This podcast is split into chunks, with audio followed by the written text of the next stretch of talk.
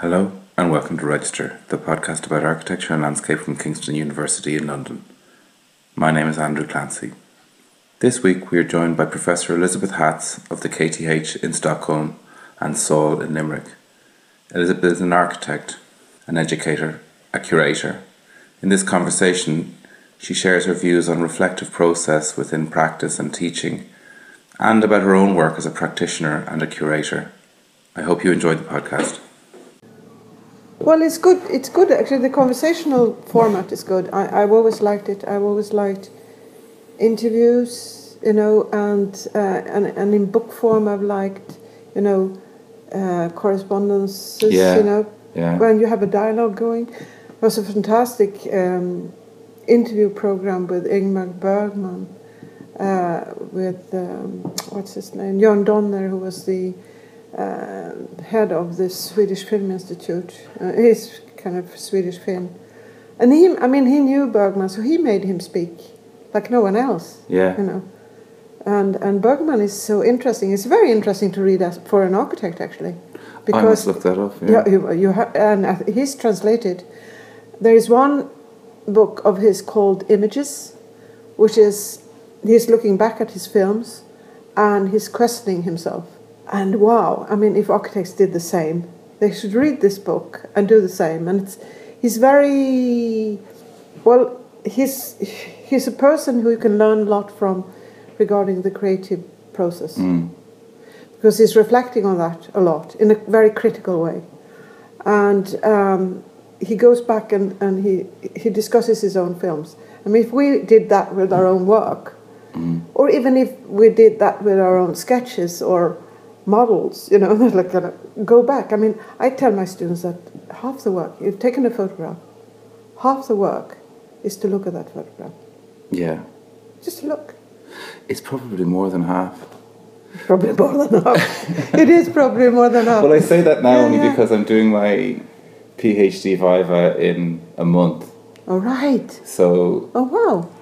well, let's. Where is that going to be? It's going to be in Barcelona. Um, Right. but part of that, Is- obviously. Is something that one can go to, or is Oh, it? you're more than welcome to come. It's on the 28th, but I wouldn't suggest that you do.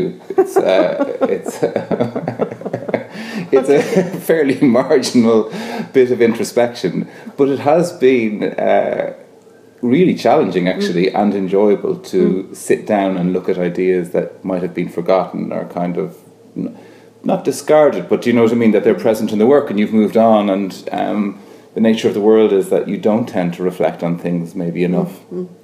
Um, I've certainly found it, and I know Colin has as well, a fantastic liberation actually.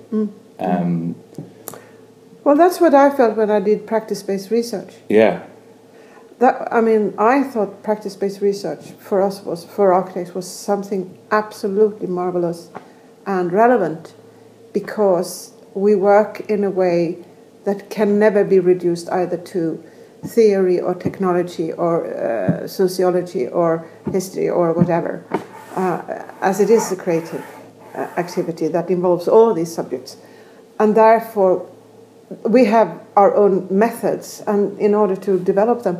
Actually we had in, in sweden then we started what was called artistic research in architecture.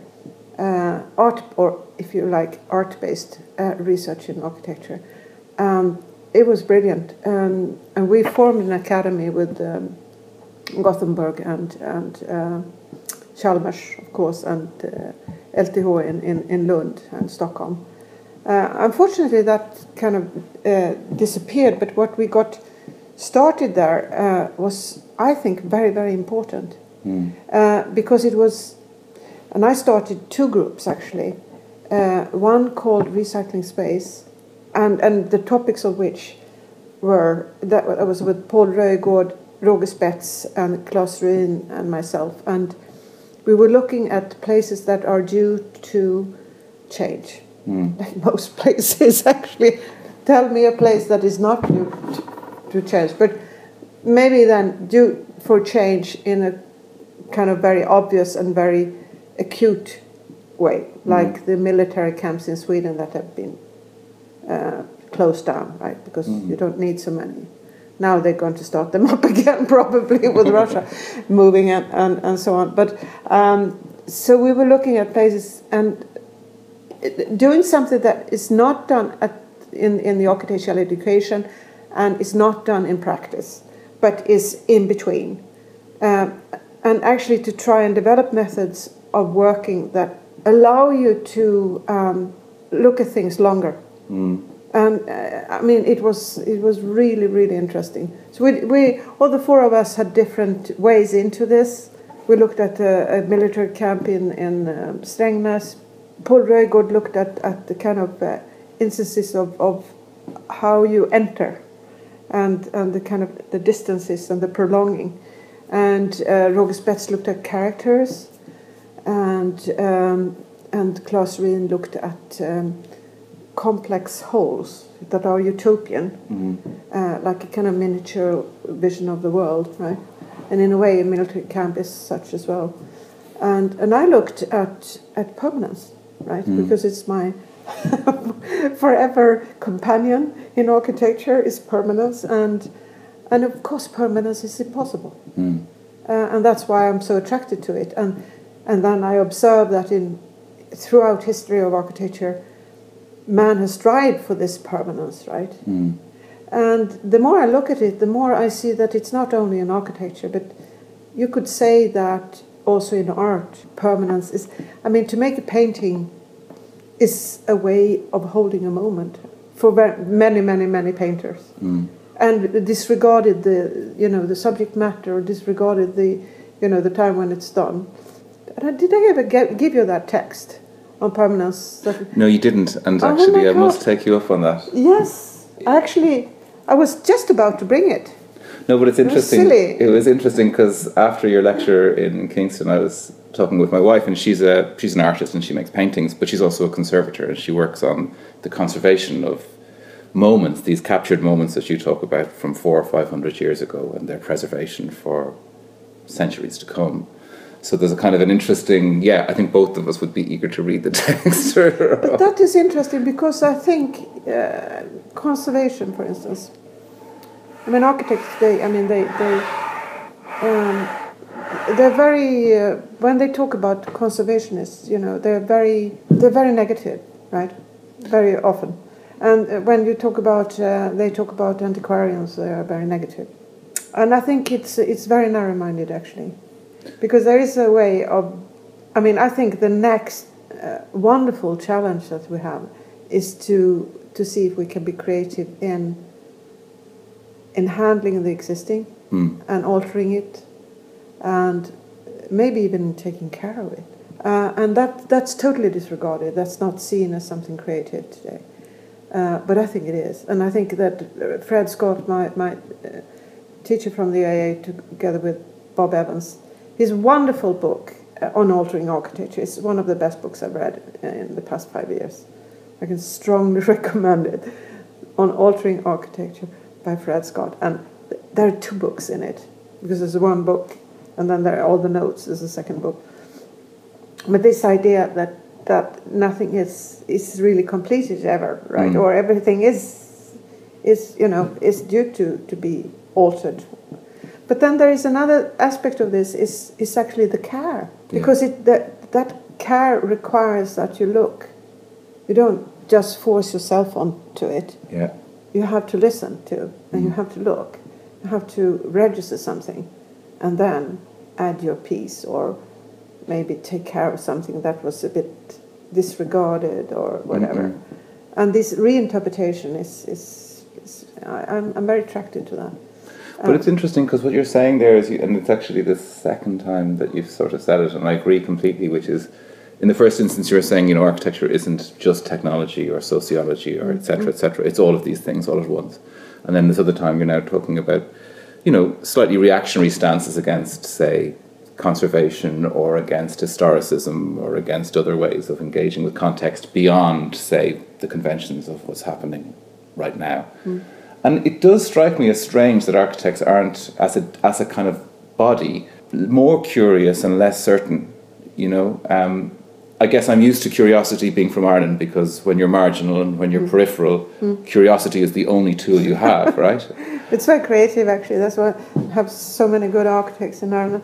But one of Oh, the interesting things I'm finding as I work more and more in London is yeah. is certainty, right? You know, continually meeting kind of very, very well founded scholarly certainty about certain positions. But you know, uh, as it, actually, Rem Koolhaas has written something really very intelligent about the importance of being uncertain. Uh, and and uh, I, I will try and find where it was. It was in an article.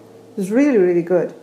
Uh, and I think he's, he's uh, an even better thinker than architect, but and sometimes he's, he's kind of brilliant when he does occasional buildings too. But as a thinker, he can be really, really, you know, thoughtful. yeah. Uh, and and that, that's one thing I, I use with my students.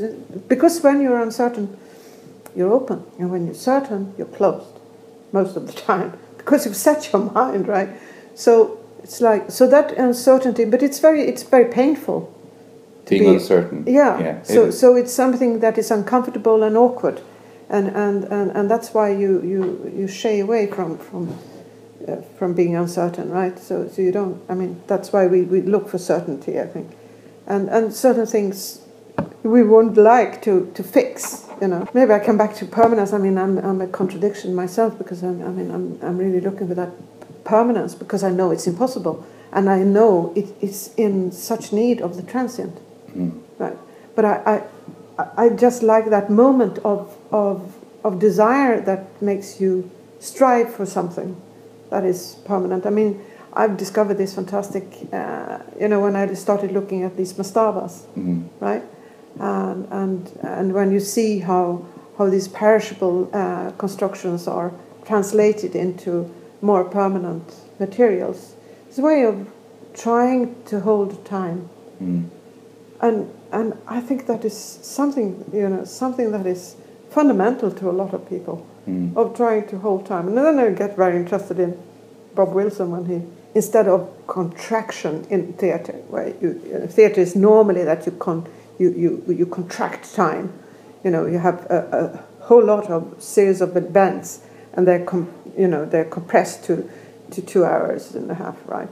Uh, and, and Bob Wilson does the opposite. So I, when I was in Paris, very long time ago, and, and Bob Wilson was um, putting up his plays there, he, he was putting up a play with the longest title I've ever heard for a play, which is I was sitting on my patio, this guy came by. I thought I was hallucinating.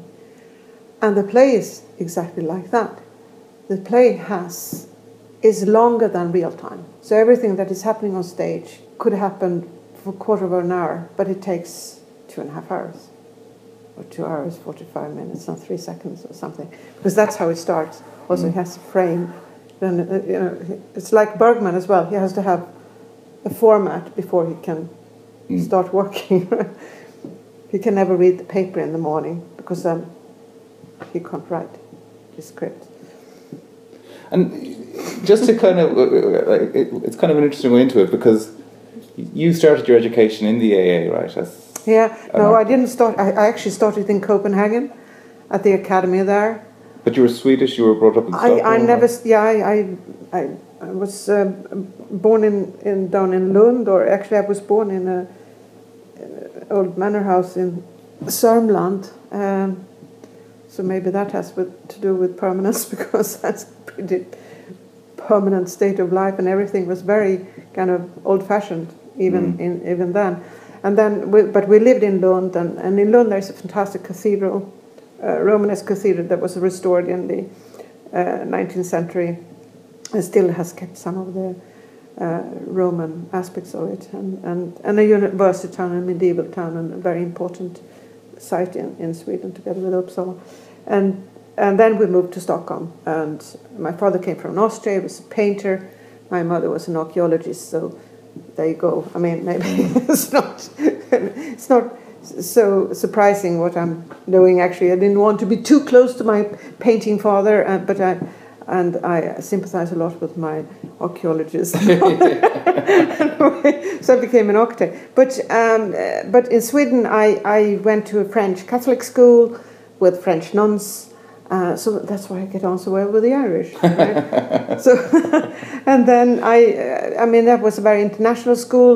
socially very varied. You know, there were refugees and there were diplomat kids, and they came from all over the world. Uh, so that also forms the person, of course, when you get influences for so many sides. And my father not being Swedish, also that kind of Mm. mixture. Uh, I mean, he came from Austria, and he met Edvard Munch, and he, he was very influenced by Munch. Anyway, uh, so when I, I, I met Bernt Nyberg, and Yeah. Bernt Nyberg, who uh, was a very talented, equilibristic architect down in Lund, uh, he had worked with uh, Sigurd Lewerentz. Uh, actually, at, at that time when I met him, he was, still, he was working with Yeah. Sigurd Lewerentz. That's Yeah. what he was doing. Uh, he had his uh, own office as well, and he was teaching. But they were doing uh, competitions together. But Bernt was one of these amazing architects with such integrity and um, and passion for architecture and, and, and verbal too. And he described these uh, these brick walls, medieval walls. You get a lot of them in Lund.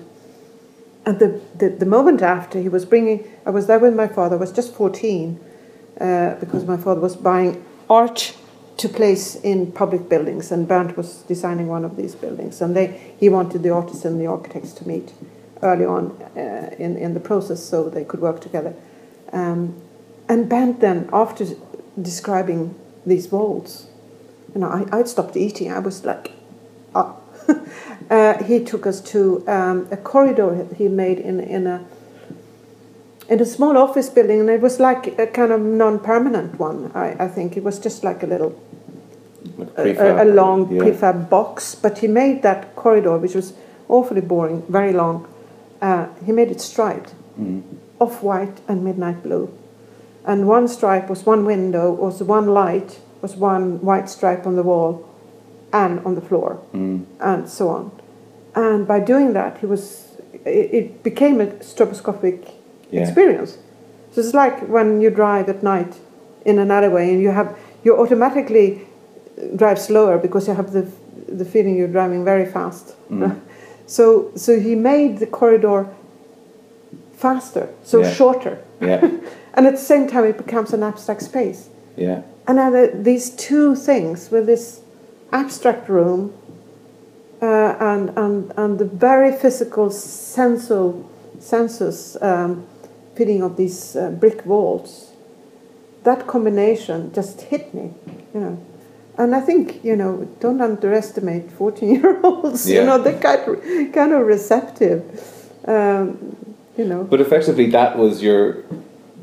That's when you started to think as an architect or Yeah. to engage with architecture in a way. Then the schools you went to were they more or less important, or was that kind of this? I, I think they, they they are important. I decided not to go to the one in Stockholm. I went to visit them, and I thought they it was you know they were not doing architecture. And you can just take all you can just open any magazine from architecture magazine from that time in Stockholm, and it's it's like a desert. You know, Yeah. it's it's it's frightening. What were they doing? It's just politicized. It was all politicized. Yeah. Okay. It was very little. Well, I'm, I'm probably mean now because there were probably occasional very good teachers.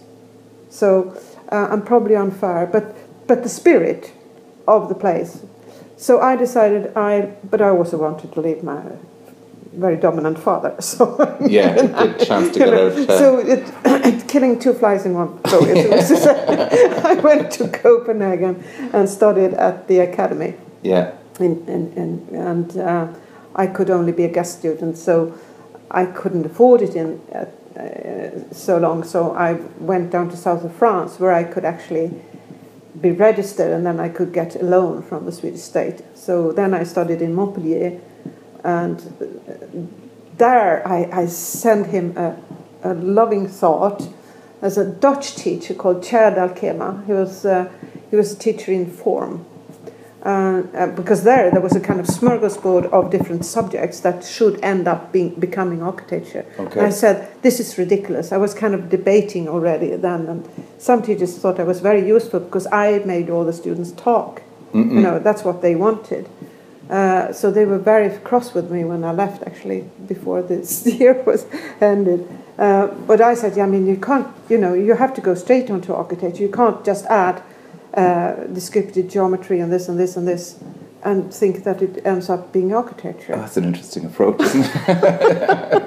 but Tjeerd Alkema, Tjeerd Alkema, uh, a sculptor who was teaching there, and he was a really good teacher. Mm. And he said to me, Elizabeth, don't waste your time here. Actually, said Besse, because that's what I was called at the time.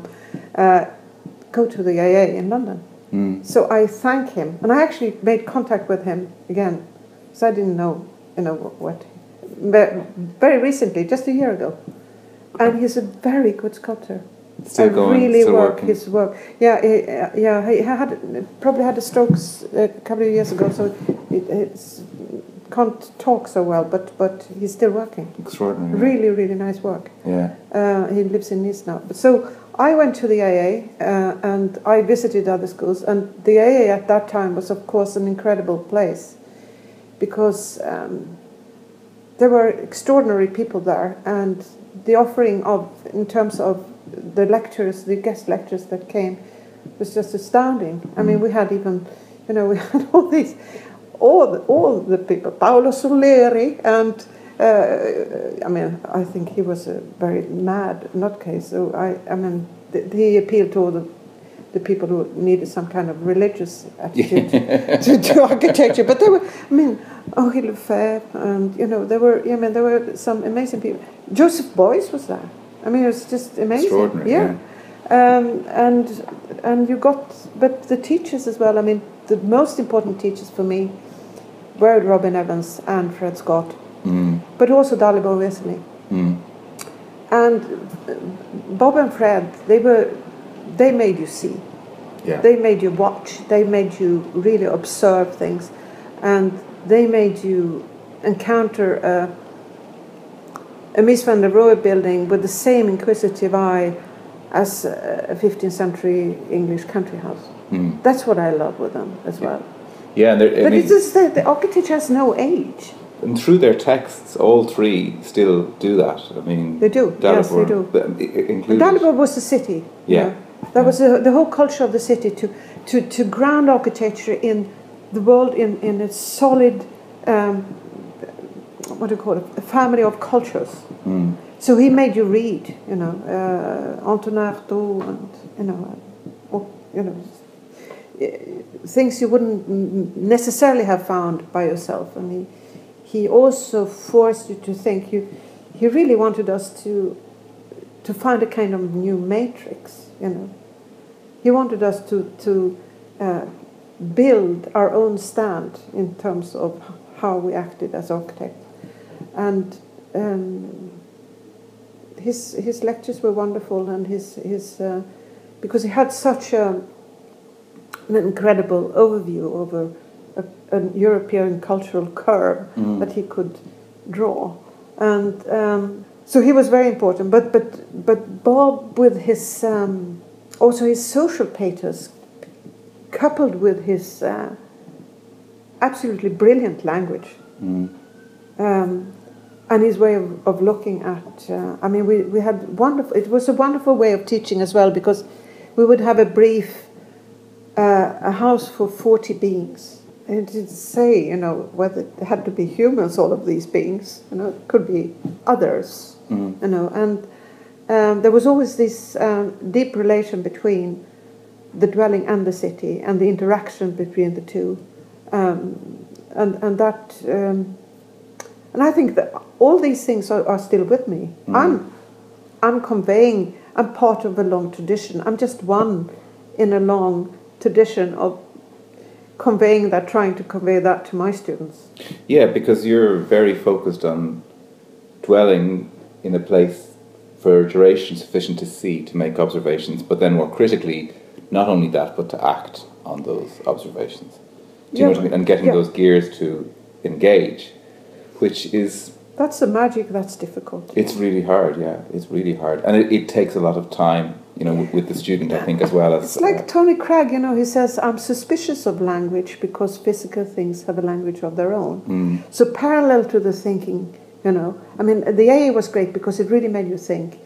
What was great with Bob and Fred was that they also made you see. Yeah. Right. Uh, but then, architecture is making. Yeah. So you have to find your your your tactile, your haptic language. And there are many ways. And and before you even know really what you're doing, you need to get started with it. Because sometimes your hands are more intelligent than you. Oh, definitely.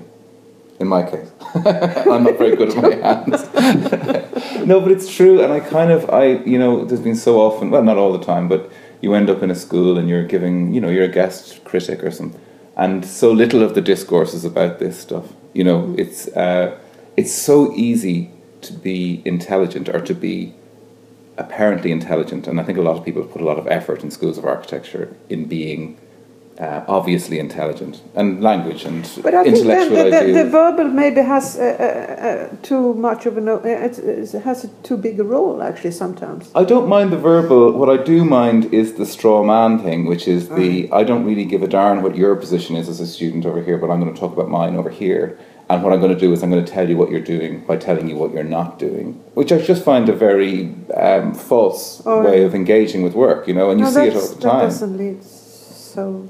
I just love architecture, you know.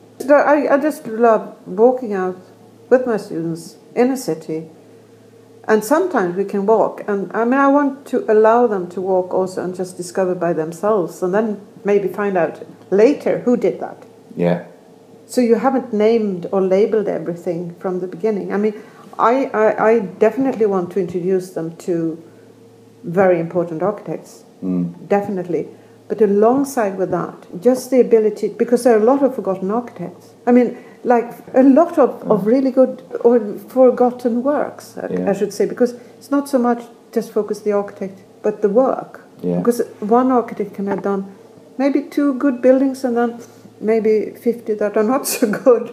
But the two good ones, remain. that's, that's already interesting Yeah. and worth to look at. And you don't need to discard that work because there are 50 others that are not good. Or you can, con- you can just state facts. Well, these are really not good, but those are actually good. And then I say, why, why was that? Or to observe an architect sitting in a big office, you know, with another name, being anonymous and actually doing some really interesting work for that office, you know, and they never get discovered, right? It's funny, and then sometimes they do, you know. Well, sometimes they do. sometimes they do. Yeah. But I, I, I do find that very problematic also, which is, you know, we do live in this culture where authorship seems to be valued, but it's Yeah. false. It's a false authorship, really, because, It's very collective art. oh, completely, you know, and it's also for the same reasons I have issues with the term socially engaged architecture as a separate field, because Yeah, yeah. it is nonetheless in any architecture hard. worth its salt is that also. But we, I suppose we all have to play that game to an extent, which is a problem. I think it's a massive issue. And the, that, that we don't give dignity to the people who are tirelessly working in offices doing really good work anonymously because it goes out into the world under another name and it doesn't really get attention because maybe that name isn't so interesting. Or I used to do a thing with first years, um, which is that I would take um, plans of apartments uh, that were being sold in Dublin and I would highlight in red the bits they couldn't change, you know, like um, structure and things like that. I would give them one hour to make a change to the apartment. That's a brilliant. That was positive. That's Now- a very interesting. well, it was. I was learning how to teach, you know, and I didn't really know much It else. is very good. Well, it was interesting. Most of them, in fact, all of them, could make a positive change to the apartment in one hour. I mean, sometimes it was reversing a door swing. Sometimes it was mm. widening a hall by ten centimeters, that kind of thing. And the conversation then was there to produce why wasn't that hour given to that apartment by the practice. Mm.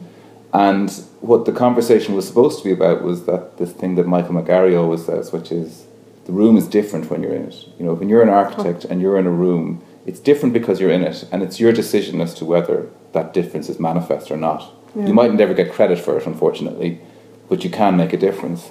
And that seems to be where ninety nine percent. It's a very good thing to say, actually, because is. it's so hard to make a good room. Oh, it's yeah, it's a life's But uh, even just to start, where do you start? And, uh, we were out with Michael Warren with our students in his studio. Oh yeah, He's a wonderful person. He's a wonderful sculptor, but he's also a wonderful person to talk about architecture with. I was looking at this field that he has behind the studio. It's kind of rising slightly.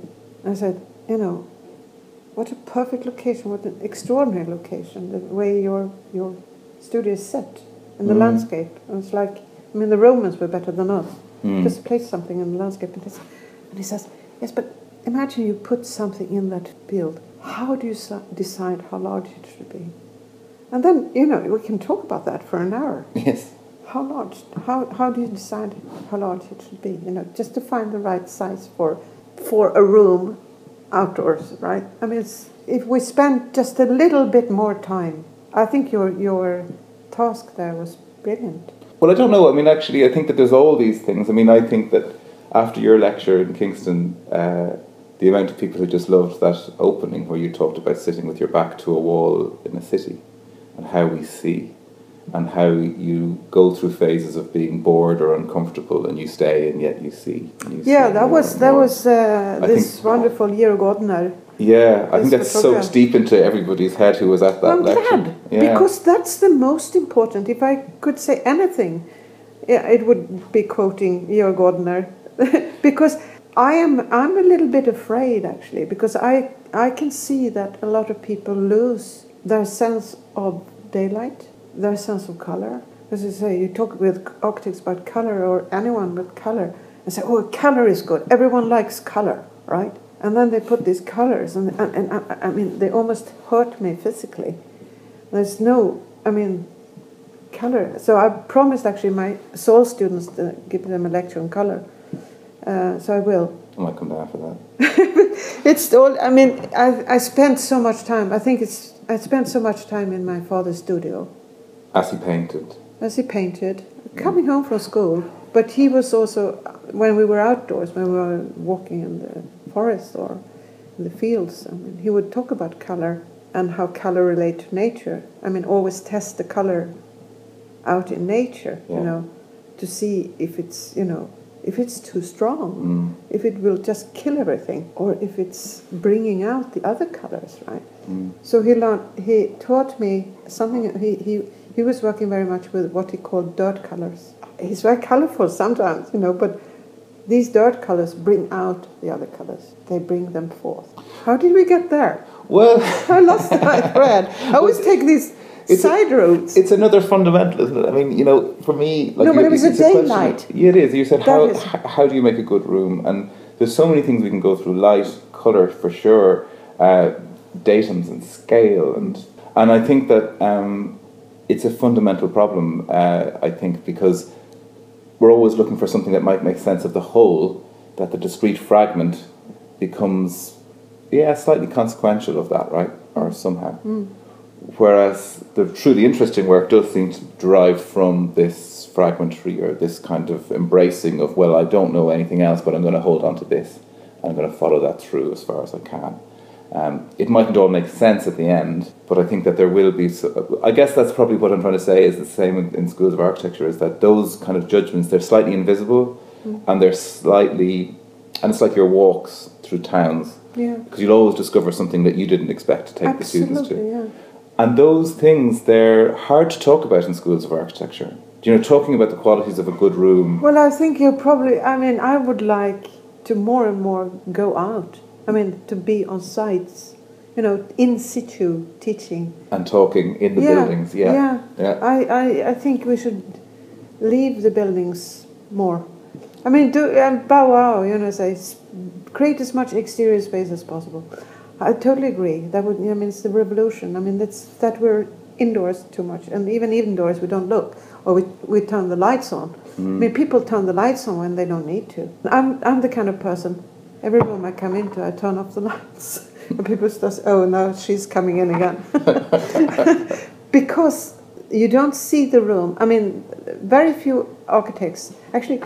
Hans Scharoun, he was brilliant with both daylight and artificial light. Uh, brilliant with artificial light because the artificial light is also helping. You don't. I mean, form doesn't exist without light and shadow, Yeah. right? And also with artificial light, you need to create those lights and shadows. Mm. But instead, for instance, the School of Architecture in Stockholm, which is a sexy building from the outside and totally dumb inside. Yeah. Totally This is the stupid. new one. Yeah. Yes. yeah. Very, I mean, it's like, you know, you can see how it's born in a kind of uh, aestheticism of the plan, you know, with some kind of shapes on a plan. But then when you enter, and there is a sloping floor, and then you have these uh, uh, these rooms, these kind of nebulous rooms, and they, it's all wood. But then they have lights that obviously have been just drawn as a pattern on a plan, Oh yeah. But they don't shape. They don't. They don't. I mean, there's no daylight, which is daft in a, in an entrance hall to a school of architecture anyway. None of the seminar rooms on uh, no floors, on all the floors, none of them have daylight, direct daylight, which is completely mad when you want to look at work or models or whatever. But to to create these forms, if you say goodbye to daylight, at least then form them with the artificial light. You look at, at, at the library, for instance, how he, he puts light in the, in the handrails, Yeah. and then s- on some walls, you know, he really knows exactly where to put the light and to create the shadow. Mm. So the forms are visible, so you can orientate yourself. Because you can't orientate yourself. And, and when we have all this light, it's, a, it's not about quantity, it's about quality. Mm. Because if we have so much light, we see nothing because we see too much. Mm. And we, we get overpowered and very tired in our heads. Mm. And people don't notice it until the end of the day and they're absolutely exhausted Mm. because they've had too much visual information. It's funny, an architect, as you were talking there about Scharoun, I was thinking of Rudolf Schwarz, Mm. who I think also has that skill with artificial and natural light. We did this trip over four days where we tried to see just kind of a lot of Schwarz. Mm. And we seemed to arrive at twilight in a lot of them because it was winter time. It was a magical moment when the lights started to come on, but they never drowned out the twilight. Twilight was still present in the church. It was not Mm. artificial. It was not daylight. It was something else, and so carefully calibrated. I mean, so carefully judged. And again, something that was a revelation. You know, something that I didn't expect and didn't understand in advance. To the point that if you were in a church and it was twilight and the lights weren't on, it was kind of flat. Mhm. And then there it is. The lights come on, and it, it's it's perfectly part of the architecture. That's brilliant. It's really rare that because so often this pattern, this kind of grid of fluorescence that you're talking about, that kind of run through a building, this graphic or whatever that seems to run through lighting design today. I think it's more designed to photograph well. It kind of in, it, it's kind of it makes an interesting image, yeah. but it produces a really problematic space to dwell in. But I think actually, I think actually we get very, you know, physically and mentally affected by the bad lighting actually, and by lack of of daylight that can is allowed to fade, Mm, so we can get a little tired or a little. I mean, tired. I mean, not tired, but a little calm. You know, and if you read about how how they lived in Stockholm in the old days, they had a habit. They had a completely different life cycle. So they went up very early in the morning and worked, and then they went home and had a big meal in the middle of the day, and then they had a kind of siesta, and then they went back to work. And if it was winter time, they would have kura skymning. It means to hold dusk. Hmm. They would sit quiet by the window and see the light fade together. And if someone wanted to talk, they talked. It's absolutely incredible to read descriptions of that. We never do that. Georg Henrik von Wright, the, the Finnish philosopher, died about six, seven years ago, amazing. And his, his book, The Myth of Progress, is a very provocation, of course, to the way we live. mm, But it's a very, very interesting book to read in terms of being critical about the conditions that we have placed ourselves in. And I think if we, as architect, take take life seriously, take um, our resources seriously, we need to address this in a much more fundamental way.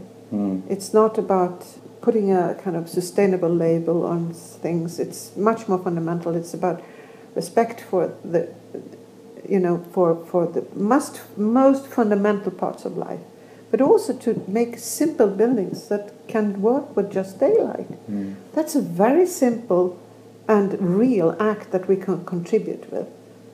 Buildings that are, you know, that are healthy and that have have beautiful daylight for as long as possible during the day. I mean, that's that's one of the most um, fundamental accident we can do. And it's difficult, but it because it requires a lot of studies. I think it's, such buildings. i- i- it's yeah. I understand exactly what you're saying. I wonder whether our educational model isn't still governed around the fact that architects historically did monuments, and I love monuments. oh no, I know you do, and this thing of permanence is interesting. But I wonder if what, what you're describing is that actually. It's just happening. Architects are doing the fabric now, you know, because of regulations, because of planning laws, because of all kinds of things. Mm.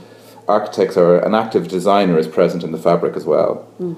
And these things you're talking about, yes, they're they're they're difficult, but they're also quite simple in their essences once Yeah. grasped. Yeah. And that just takes time. It takes it takes a, it takes a different way of looking and it takes a different way of thinking. I don't think that we necessarily have become better, you see, at doing buildings, you know. No, it, it's an interesting question. Mm. mean, there's this constant So- debate as to whether architecture has benefited by entering the academy or not. And I can underst- I can understand I can understand This is the we, I think we have a lot to learn, you know, from what is existing, you know, and I, I you know, and I, I don't care if someone uh, misunderstands me and says I'm, I'm backwards or, or, you know, I don't care what people think anymore because I know that it's it's not about being reactionary or it it has nothing to do with that. But I think we can learn a lot from existing buildings and actually trusting our senses. Um, and and you know to, to see a good room with good daylight how if an architect can really make a few good rooms room room spatial relations with good daylight and and and a good climate. And here i mean of course what is good climate you know? Because that's that's more difficult. You could you know you can create microclimates but but today we are kind of obsessed with comfort you know? Mm. like having 25 degrees in a room or you know? Here it's quite cool and i kind of like it Mm. you know? Because uh, that's, you know i know that there is a window there and not only because the light comes from there but it's also It's cooler, it's yeah. a bit cool right but but uh, and actually there is a radiator on the the window which is very rare to see in ireland because they always put it somewhere in the, in the wall but it has no importance at all I should say That that actually- it, I should it say for the benefit of our listeners that uh, we're having this discussion in my offices. it's a lovely place it has as opposed to Kingston. It one, two, three, four windows, of one of which is in the ceiling, in the roof. In fact, it's a roof light, and it gives. It, and you can see very. I mean, we could turn the lights off now, and we would see the difference of the light from the side, and the difference of the light from the from the um, roof light. And I think this I do uh, today. It's not the difference is not that great because it's dull. But if the sun was out, we would clearly see that that light would be very cool and that light would be much warmer. yeah. And it's so, I mean, this is what my, my lessons of architecture, I do this.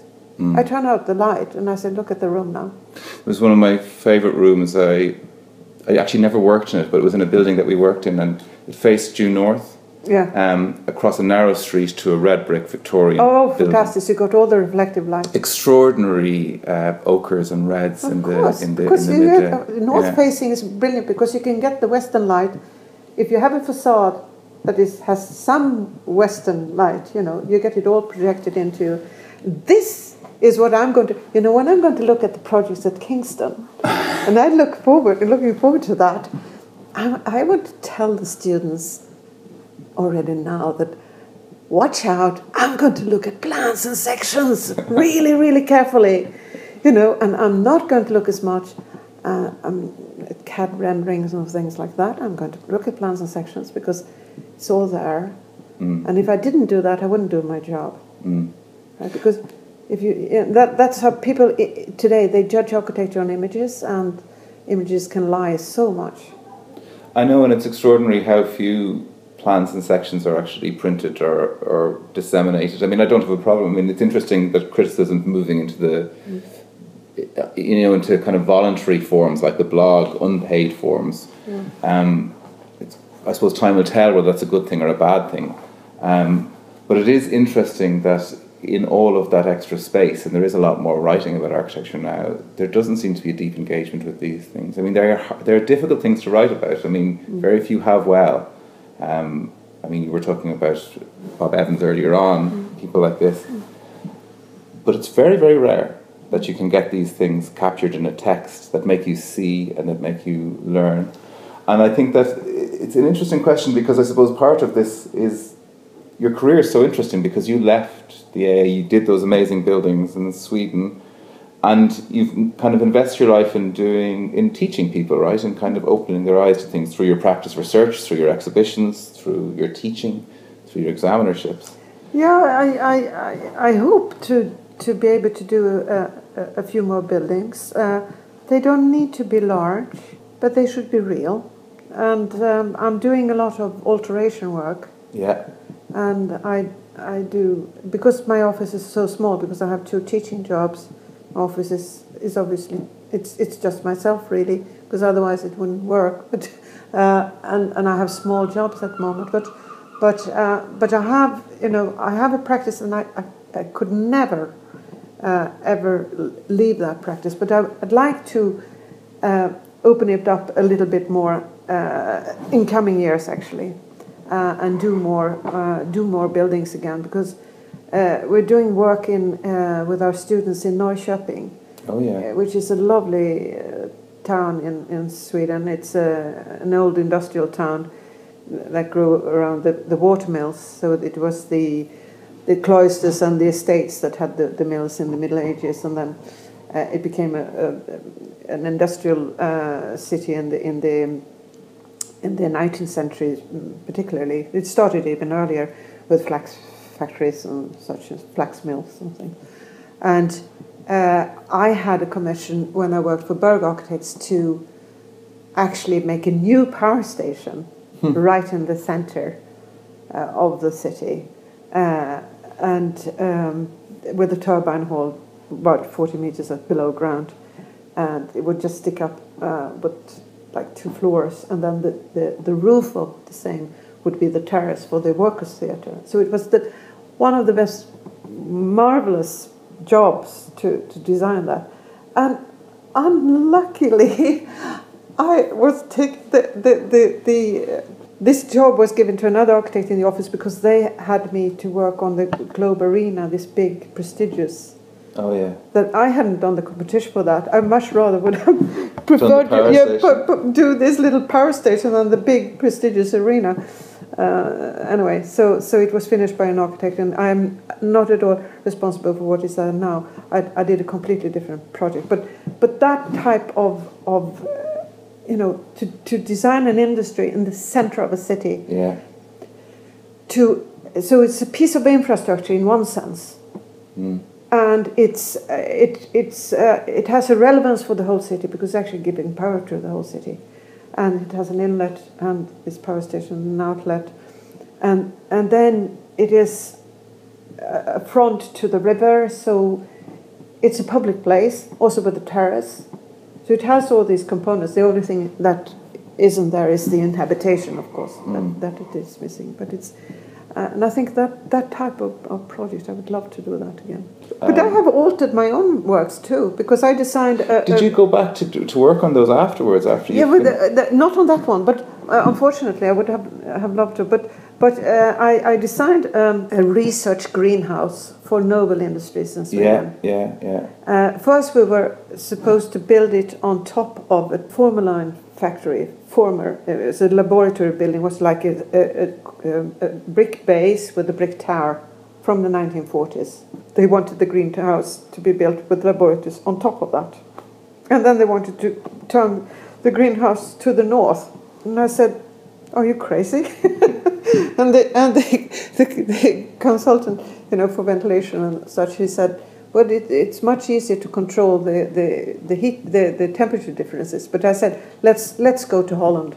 and we did. And he, he changed his mind. He realized that it would be better to have it to the south all the same.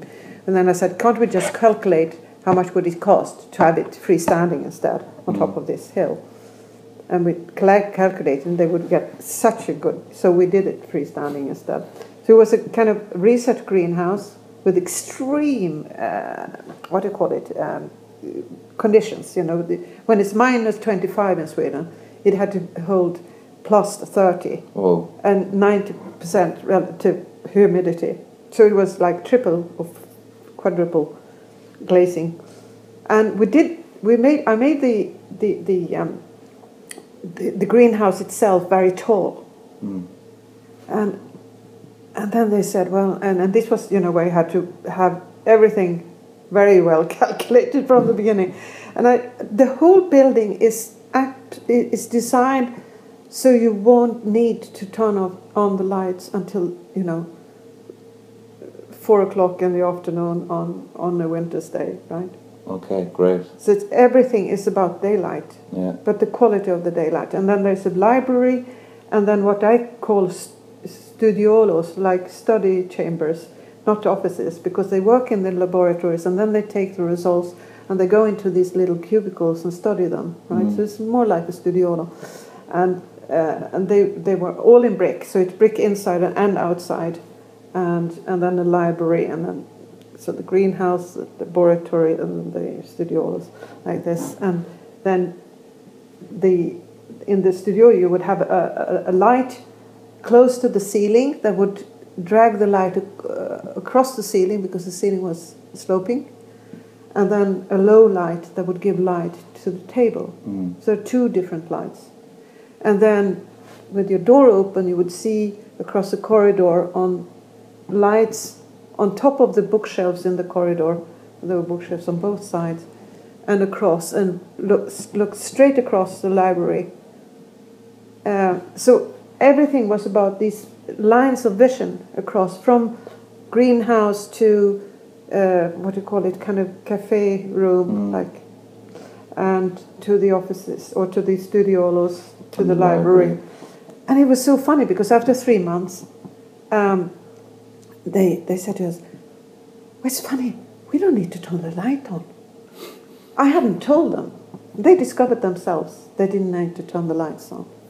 Uh, so so that was you know. And then instead of spending money on curtains, I engaged a textile artist to do textiles in each room. This was also to reduce you know Sound. yeah, Yeah. because it's brick on the inside, wooden floors.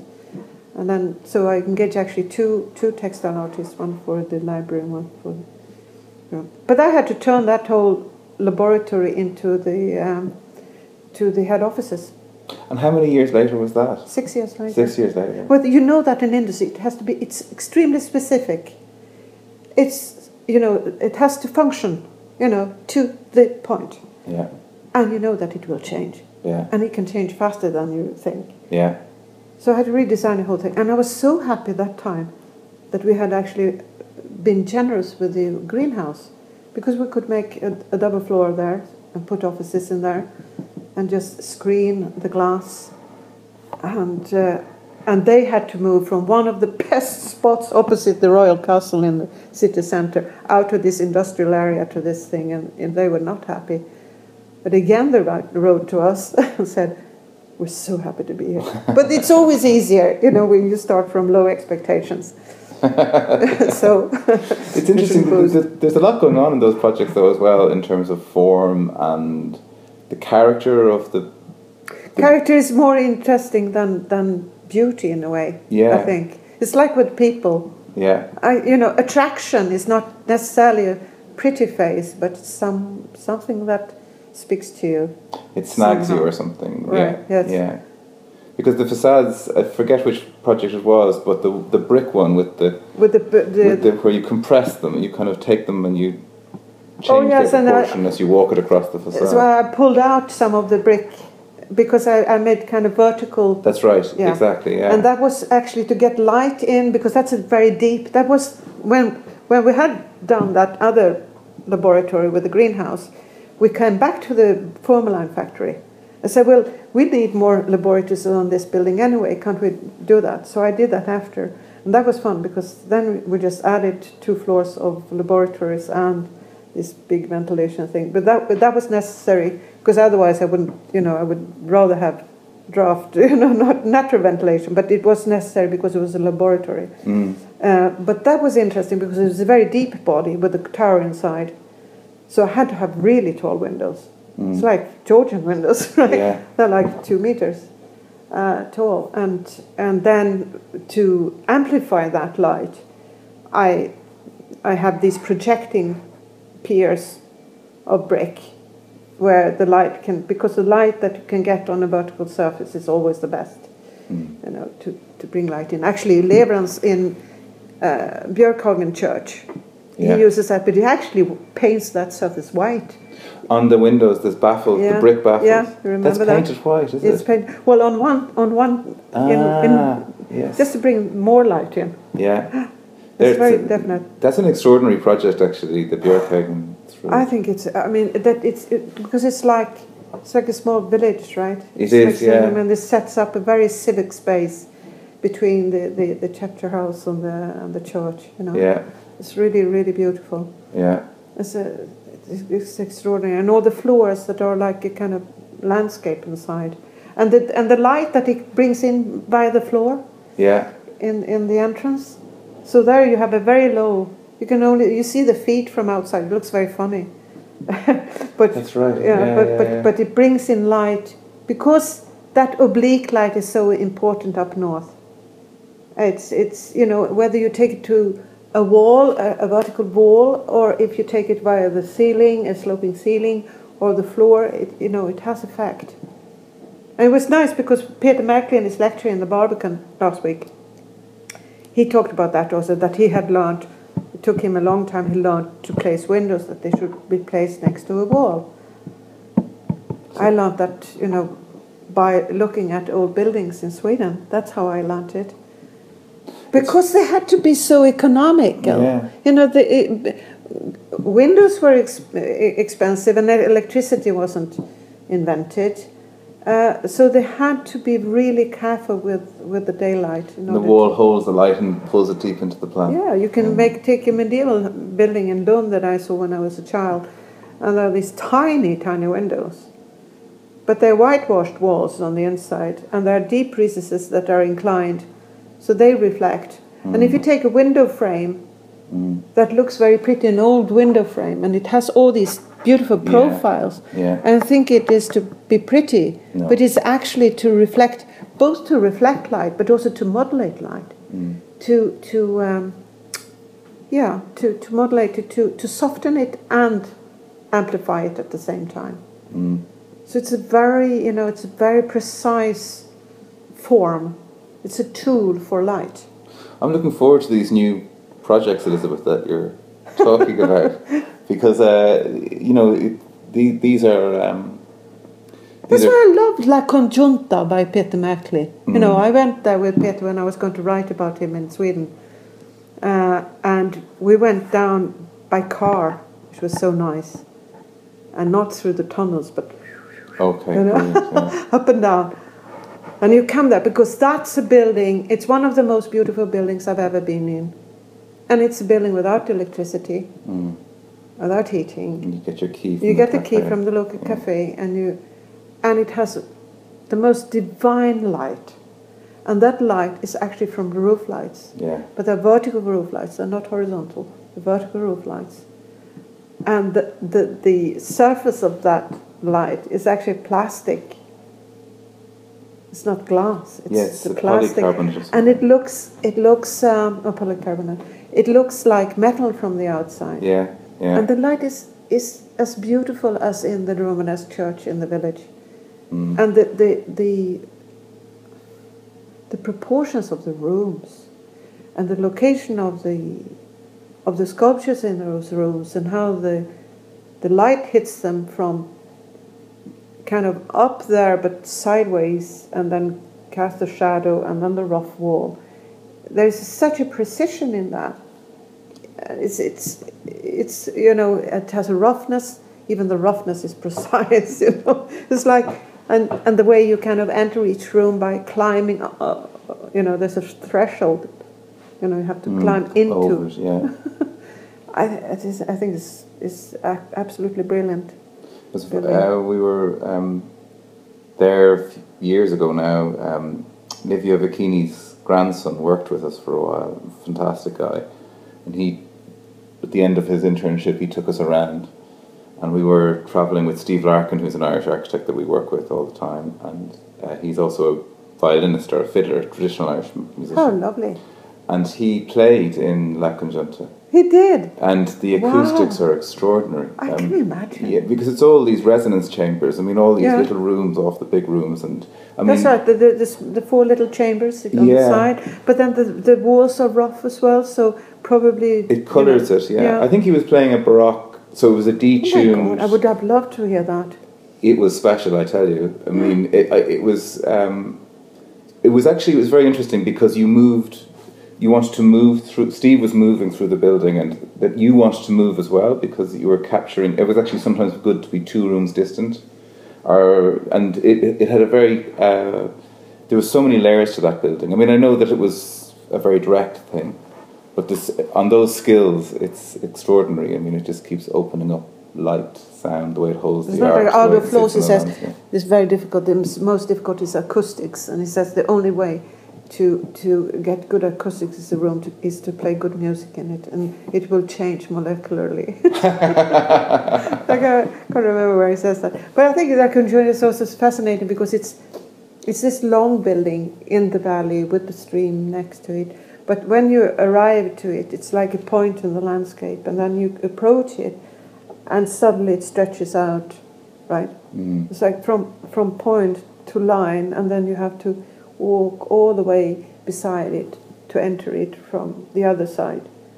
And and I think that that whole um, encounter is is so important, and also the way the uh, the formwork is done is also it it it, it reinforces the proportions of these three What's- bodies. What's so clever about the formwork is that it's complete at the top, Yeah, so the ground is a consequence. That's right. So it's just a very simple instruction to builders, which is that you can cut the formwork, but Yeah, at the bottom, not the top. yeah, yeah. Um, so it's it's a very architectural intelligence in that it's Yeah. to do with the economics of making a building, but it understands where to be precise and where you can be relaxed Yeah, because the formwork exactly. doesn't align from form to form. It's misaligned. Doesn't matter. No. It, it, it me- actually matters. It does, it- it gets- you actually works extra- quite. And then and then in other buildings, Peter does the same. I think I love that uh, that apartment. Uh, block, Oh, you know, yeah, yeah. with one apartment on each floor. You know, with the with the with the staircase at the gable. yeah. You know, you enter the staircase, and there's again there is no heating or light in that, as far as I remember. And then you have this uh, middle wall. You know, it's like a T. Yeah. I think that's a beautiful building. The way the kitchen sits there, and it's a box of glass of that, you know, uh, glass with wire in it. Right? Yeah, yeah, Which yeah. bit- which is kind of institutional, Yeah. you know. So it's domestic, but it's kind of flirting a little bit with an institutional feeling. But it, you have the contact with the with the room because you can see, uh, you know, you can see from the kitchen to. You remember, It has a balcony beside. I haven't been to this building now. Oh, it's beautiful. You enter here. As you have that staircase, like a Georgian staircase, but set on the on the, on the side. And then, so the, the plan is like this with the the staircase here and the and the T here. Yeah, yeah. And then it's held like this. So the, the, the apartment, each apartment revolves around that middle wall. But exactly when you enter, you enter between the kitchen and the balcony. And the, the balcony is in uh, a kind of plywood, which is uh, you know, light brown. And it colors the light, a kind of reddish brown, colors the light to that whole room. So then you have the fireplace, and then you walk around. And then you have uh, bedroom, bathroom that is uh, also a passage, and also with a glass. Mm, So you can walk all the way around. mm, It's, it's really brilliant. yeah. As Okay. usual, you've uh, you, you insist on talking about other architects when I try and. Uh, Yeah, sorry. talk- no, I think it's good. I think it's good. I think, I think it's, uh, it's why you're important. I think it's. we're going to thanks so much for your time, and um, we tend to wrap these up with a question, which is that if you were to give a piece of advice to somebody about to study or studying, or I guess we're all studying architecture, aren't we? We are. Um, what would, if you were to boil it down to one thing, or could, what would it be? I guess go out and and look and draw and and observe light and shadow Mm. and observe. If you come to a place, just ask yourself, why is it like this? Ask all the stupid questions. You know, why was it formed like this? Why? What, how is it made? How big is it? How big is that? Why? Why is it that big? You know, Mm. ask these. uh, And I think the most difficult thing is is actually to make a good room, whether it's outside or inside, and and the best rooms are very often somewhere in between Mm. that they belong to the two worlds and um, negotiate them. And observing just Yeah, that. and draw, Yeah. So take notes. it's questioning. So you kind of Yeah. you're saying that it's it's you have to have a desire to acquire something to see. You need to be acquisitive. There's something that Yeah. you're investigating. So these simple questions, well, actually, they're But you can learn a lot from looking at pa- paintings as well. Actually, course, there are other you know are other images than the, the normal images. You know the, the, the, the on the screen. I think I think it's very different to see a painting on the screen and to see, see a painting in real life oh, yeah, yeah. because they they radiate. It's a physical encounter. Mm. And architecture is a very physical art, never forget that. So you have to have a kind of haptic, you have to gain some kind of haptic knowledge, and it, it takes time. But yeah. Be patient with that, I suppose. yeah, well, I, I just, you know, give, allow yourself to slow, slow down. That's the most difficult, to stay just a little longer. when the point you feel like going, stay. Exactly. Yeah. Also with your project, you know, instead of just throwing in something else, you know, work at it. Yeah, you don't need to go back to change the strategy. The Yeah. solution's always in, yeah, working it through. It's hard though because that goes back to this thing to do with uncertainty, right? Mm, yes, Um, you know, to make a really comfortable relationship between yourself and that feeling of confusion or uncertainty is challenging. I think it's a Mm. challenging thing. Yeah, you can be very confused, you know. Yeah. yeah. And that's it can be a good thing for a while. You know, you can go back to your own street and God, I never, I never thought of that. You know, and be very confused because, and that's when you start seeing that you, that something that you thought you knew, that you actually don't really know it. have seen it. Yeah. You know? And and that's maybe when you start seeing. And I think so. You don't need to go very far. You can go to your own street, but sometimes you need to go back to your own street after having seen other things, because then you can see it anew. Yeah. To see anew, I think, to see something again, you know, is is kind of interesting and something that suddenly speaks to you that hasn't spoken to you before. That sounds a good place to So uh, end. Thanks, Elizabeth. the light is fading. Thank you for listening to this episode of Register. In our next episode, we are joined by Oliver and Thomas of Lutyens Padmanabhan Architects, and I look forward to you joining us then. In the meantime, please remember to subscribe and to leave your comments and feedback. Thank you very much.